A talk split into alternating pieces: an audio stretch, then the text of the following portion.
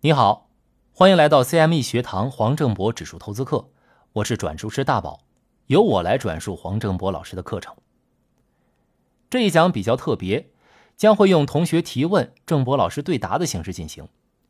今天的主题是如何识别危机，利用对冲工具来管理风险。现在就让我们开始吧。有同学提问：郑博老师啊，我经常听别人说对冲，其实为什么需要对冲呢？对冲有必要吗？郑波老师的回答是：是否需要对冲，就取决于你对风险管理的要求。一般来说，对冲是通过反向的交易管理投资组合的风险。在实现投资目标的同时，能够保护投资者免受其他某些特定类型的风险。你应该都听说过下面这个故事：一位老婆婆有两个儿子，一个卖布鞋的，一个卖雨伞的。到了雨天，卖雨伞的生意很好，但卖布鞋的生意就不行了；到了晴天，卖布鞋的生意好，但是卖雨伞的就不行了。于是老婆婆晴天雨天都不开心。今天呢，我们不是路过的禅师，而是路过的金融从业员。从金融的角度来看，老婆婆其实是很幸福的，因为两个儿子的业务刚好是一对对冲组合。我们用简单数字来算一下：假设雨天的时候，卖雨伞的一天赚一百块，卖布鞋的亏五十块；晴天的时候，卖布鞋的一天赚一百块，卖雨伞的亏五十块。同时拥有两个业务的话，就无论是晴天还是雨天，都稳赚五十块。但是如果只有其中一项业务，的确是在晴天或者是雨天的时候赚的更多，但是不稳定啊，这就是对冲的作用。提问：我明白了，可以举一个投资的例子吗？回答是：可以啊。股票市场上原理也是类似的。比如说，我看好苹果公司的发展，并且相信苹果公司股价能跑赢标普五百指数。这个时候呢，我就可以买入苹果公司的股票，同时沽空标普五百指数期货。如果我的判断正确，苹果公司的股价能跑赢大盘市场，那么无论大盘指数是上涨还是下跌，我都能够获取利润。可是如果看错了，亏损很可能会比单纯持有苹果公司的股票要多。从以上的例子，我们可以了解，对冲策略的意义在于：一，去掉某种我们不想承担的风险。从而只保留我们想要的风险。二，在不确定性中增加确定性，获取绝对收益。三，减少投资组合的波动性。提问：对于我一个个人投资者，是否适合对冲呢？回答：这个就要看资金组合集中度和你做对冲的目的了。比如，第一类资金量大。而且不愿意承受资产价格波动的投资者适合对冲。第二类，持仓较为集中，尤其是某一只股票或证券的投资占比很高的投资者也可以。第三类是追求绝对收益阿尔法的投资者。刚才苹果公司的例子是绝对收益的简化版。提问：哦，原来对冲是这么一回事啊！如果我要考虑对冲？应该怎么提早识别风险呢？例如，二零二零年三月新冠病毒引起的市场暴跌。回答：股票市场的重大风险，我们一般指市场的系统性风险，即对交易所内所有上市公司均产生影响。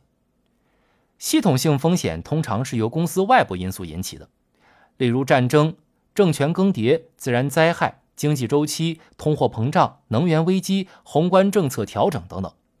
这些外部因素进一步影响股票市场的流动性和市场风险的偏好。疫情就是这其中典型的重大公共卫生安全事件。像这样的突发事件，投资者想要提前进行预警的难度啊是比较困难的。在日常的投资工作中，我们主要对经济数据、财政政策和货币政策进行跟踪，判断系统性风险爆发的可能性。针对某一股票市场，首先。要关注其所在国家的货币流动性，这里我们同时关注其存量规模和边际变化情况。在美国市场上，通常我们会选择 M 二和美联储资产负债表规模作为主要参考依据。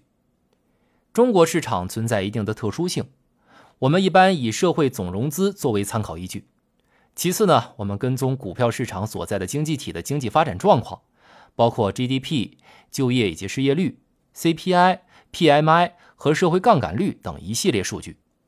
最后，我们密切关注经济体的货币和财政领域的指标和政策变化，诸如央行基准利率、国债收益率、政府财政支出计划等等。提问：郑波老师啊，我听得有点晕了。我作为一个个人投资者。这么多信息怎么看得过来呀？有什么简单方法来判断重大风险将要来临呢？比如说一百二十天均线什么的。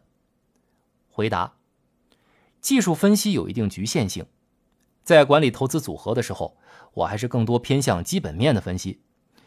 这样吧，你可以考虑国债收益率和大宗商品的价格这两个参考指标。其实温和的价格上涨对经济的增长能够起到一定的刺激作用。可是，当大宗商品价格暴涨，产品上游的价格可能通过一层层的传递引起较高的通胀。为了管理通胀和通胀预期，美联储很可能需要采取紧缩货币政策的行动，并发出鹰派的信号。当较大加息预期形成，美债收益率快速上行，会对市场有较为明显的冲击。高利率环境不利于风险资产的估值。提问：哦，这次听得明白了。但还可以再简化一点吗？回答：那就看十年期国债利率吧。提问：有没有一个数字可以参考啊？回答：当十年期国债利率上涨超过百分之三，就需要警惕了。根据过去的历史，超过百分之四之后，出现风险的概率就会比较高了。提问：啊，这个我好像懂了。是因为美国国债利率是众多私营企业借贷利率的标杆，十年期债券是长期借贷的参考基准，所以当利率上升，企业还款的压力增大。如果同时经济衰退，那可能会发生债务危机，这样对吗？回答：是的，可以这样理解。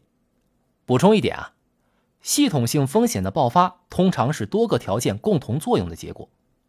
国债收益率和通货膨胀只是市场调整的导火线，如果可以的话，还是需要同时关注经济体本身存在的内在因素，如未来一段时间上市公司的盈利预期、政府的财政支出计划以及个人消费支出能力等等。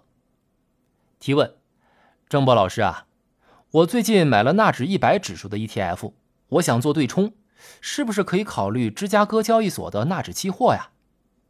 回答。芝加哥交易的纳指期货流动性比较好，有微型纳指期货和迷你纳指期货，怎么选就得看持仓价值了。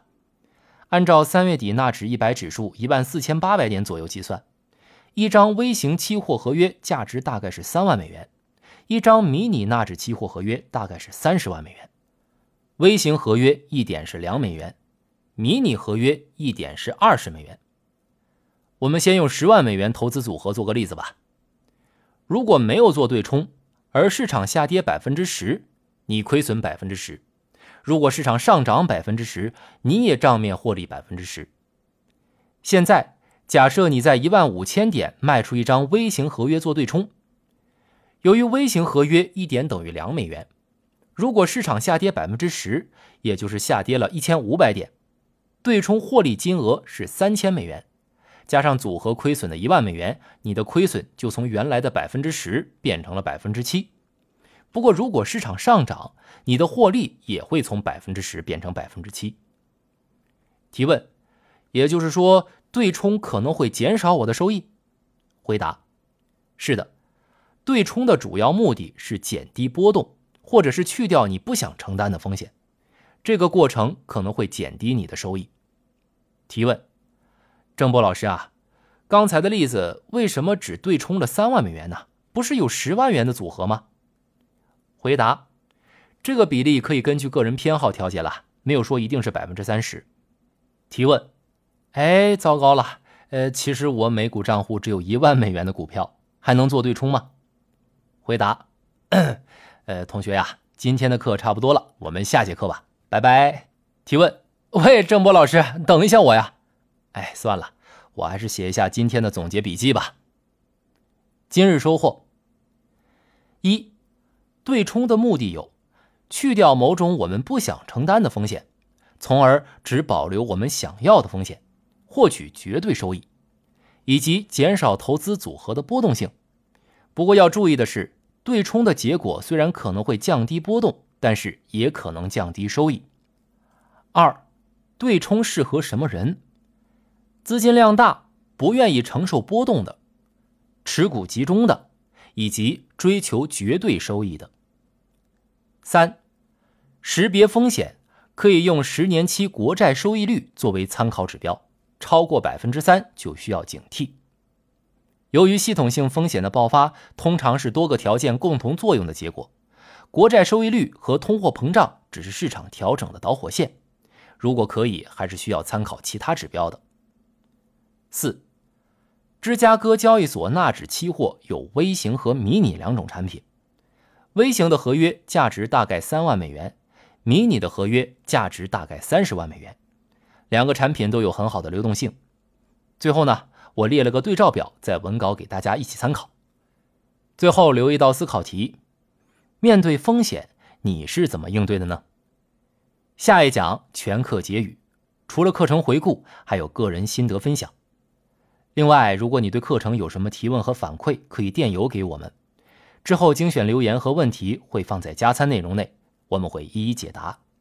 电邮是 editor at directaccess dot com dot hongkong 或者麻烦你点开文稿参看，谢谢。